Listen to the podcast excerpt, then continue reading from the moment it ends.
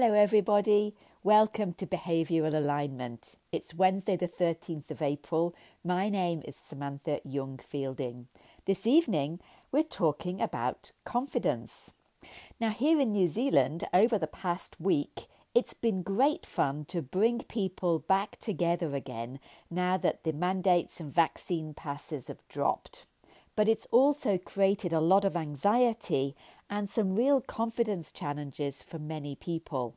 And so I've been talking to lots of different contacts about how this has affected them. And I thought we could have a little bit of fun this evening talking together about self confidence, where it comes from, and how you can get a little bit more of it if you find yourself in a situation where it's lacking. So I find that the ability to be able to care less about what other people think is a skill, and I thought it would come with age. But at nearly 55 years of age, I can tell you quite clearly from my own experience that it's no better now than it was when I was a child. So, as a very sensitive being, I do observe others quite closely, and in my own head, I'm running through the possibilities of what they are thinking of me. And I don't find that it's a particularly helpful stance to adopt. So I think it's really important to remind ourselves that when somebody is glancing towards you, they are indeed thinking of you. Excuse me. In fact, we all do it all of the time. We all glance at other people and we all have thoughts running through our minds at that moment which may or may not be about that other person. Have you ever come across somebody in the street and thought, what a lovely dress, or I really like their hairstyle? but possibly you're not thinking about the individual themselves. You might be looking at their car, or in my instance, it would be looking at their dog. And one of the other things that it could be is that you are staring at the person concerned, but not necessarily thinking about them. Because I often find that when I glance at somebody, they will remind me of somebody else, maybe somebody from a different country completely. So I think it's important that we all acknowledge that everybody has thoughts running through their mind when they're looking at somebody else, when they come into contact with somebody else, but that those thoughts aren't necessarily about the individual standing in front of them. So maybe it's more precise if we say that what does concern us is that possibly the person is judging us. And I think that is getting more to the nub of the matter when we consider that somebody is thinking about us and that potentially what they're thinking is passing judgment unfavourably upon us. That is also a valid possibility. And again, it's something that we all do. It could simply be a passing thought, but we will have an opinion on the person that is standing opposite us or across the table or wherever it may be. That personal opinion will flash through our minds. But I think it's also important to clarify that if a personal opinion flashes through your mind, and it does with the other person that you are concerned around, that concern doesn't have to become a worry. It could be a momentary concern. What is that person thinking of me? Are they passing judgment upon me? But if the passing concern then becomes something upon which we fixate, something about which we continue to worry to the point that we become anxious, that is a difficulty. I always used to joke about my ex husband that if he wasn't worried, then that in itself was a worry. He wanted to have something to worry about. So having nothing to worry about became a worry. Are you the kind of person that will worry over something continually? Because that's actually a challenge for you. If you're able to notice for yourself that some other person may indeed be passing judgment, but you can refocus your attention elsewhere, then it's merely a passing concern and not a worry that is going to fixate your mind and detract from everything else going on around you. So I think it's clear that what I'm saying is if you really want to be less concerned about other people's opinion, then it's important that you learn how to refocus your attention on something more productive and something that's less anxiety producing, that isn't actually regurgitating the worry. Now, perhaps the concern that you have is legitimate, and it is going to be important that you do consider this other person this other person's judgment of you.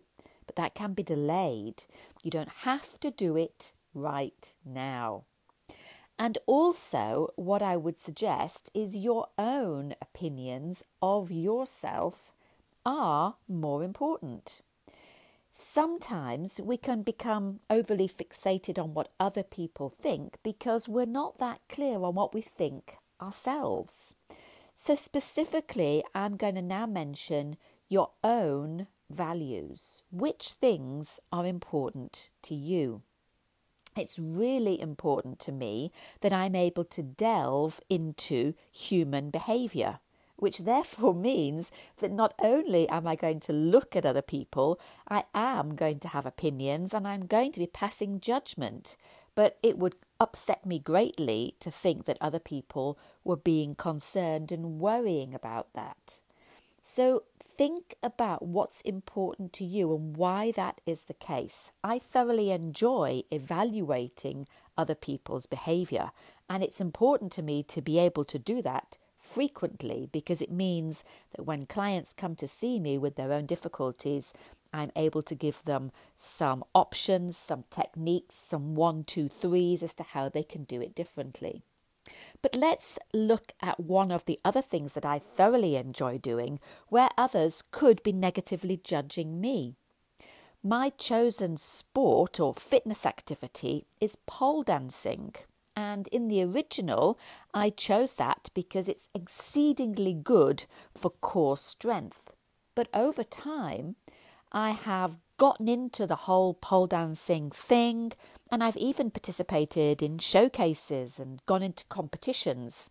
And there's a different side of pole dancing that comes out then because you get to the possibility of being able to dance in a more provocative way, being able to flow your movements one to another, and also revealing parts of your body that wouldn't normally be shown in an everyday circumstance it's obvious that there are opportunities whilst I'm dancing for people to be considering whether or not they approve of my movements. But there's also the opportunity for somebody to make a snap judgment of me when they hear that my chosen fitness activity is pole dancing. Now, pole dancing is super important to me because it gives me really strong abilities it strengthens my core, which was the original intention, but it also gives me a much more balanced view of myself and how I feel about myself, my own self esteem. So it's important to me, and that actually means that I'm able to put aside what other people may be feeling with any snap judgments that they're making. It also means that I've stepped into one of, I believe, the best ways of putting, pushing back other people's opinions, and that is the skill of assertiveness. Now, one of my colleagues in the world of psychology, a gentleman called Nick Wignall, defines assertiveness in his newsletter as the skill of taking action on what you really want despite your emotions pulling you the other way. And I think that's an excellent definition of assertiveness.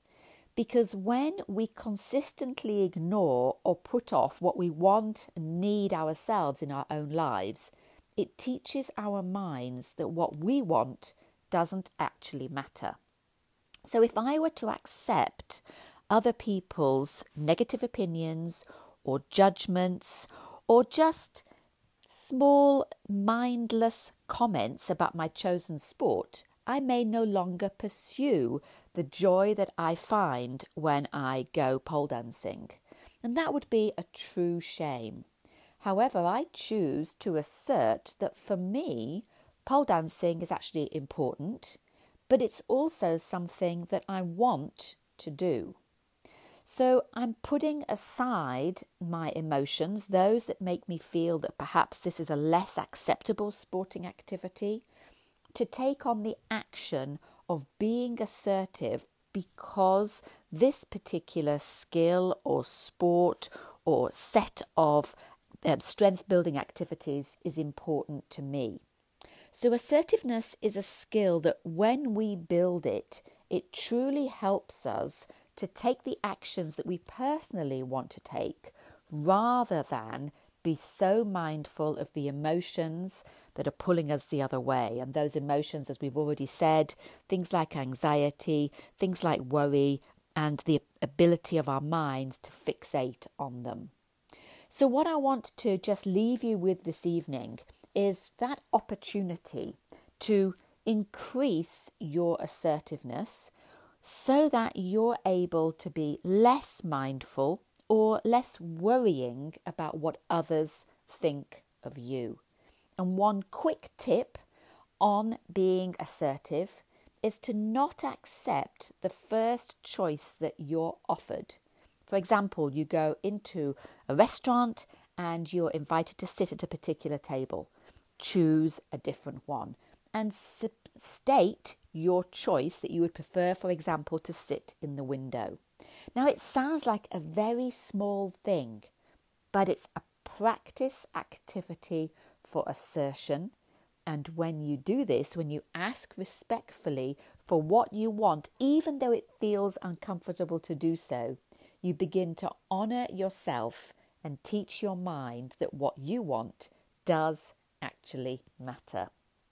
And it helps you along the way because it gives you that stronger mindset where what others think, you can very gently begin to care a little bit less.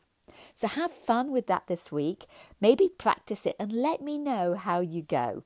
And I will speak to you again next week. And I would love to hear what other subjects you'd like me to touch on because I try to pick what I hear people asking me about during the week itself.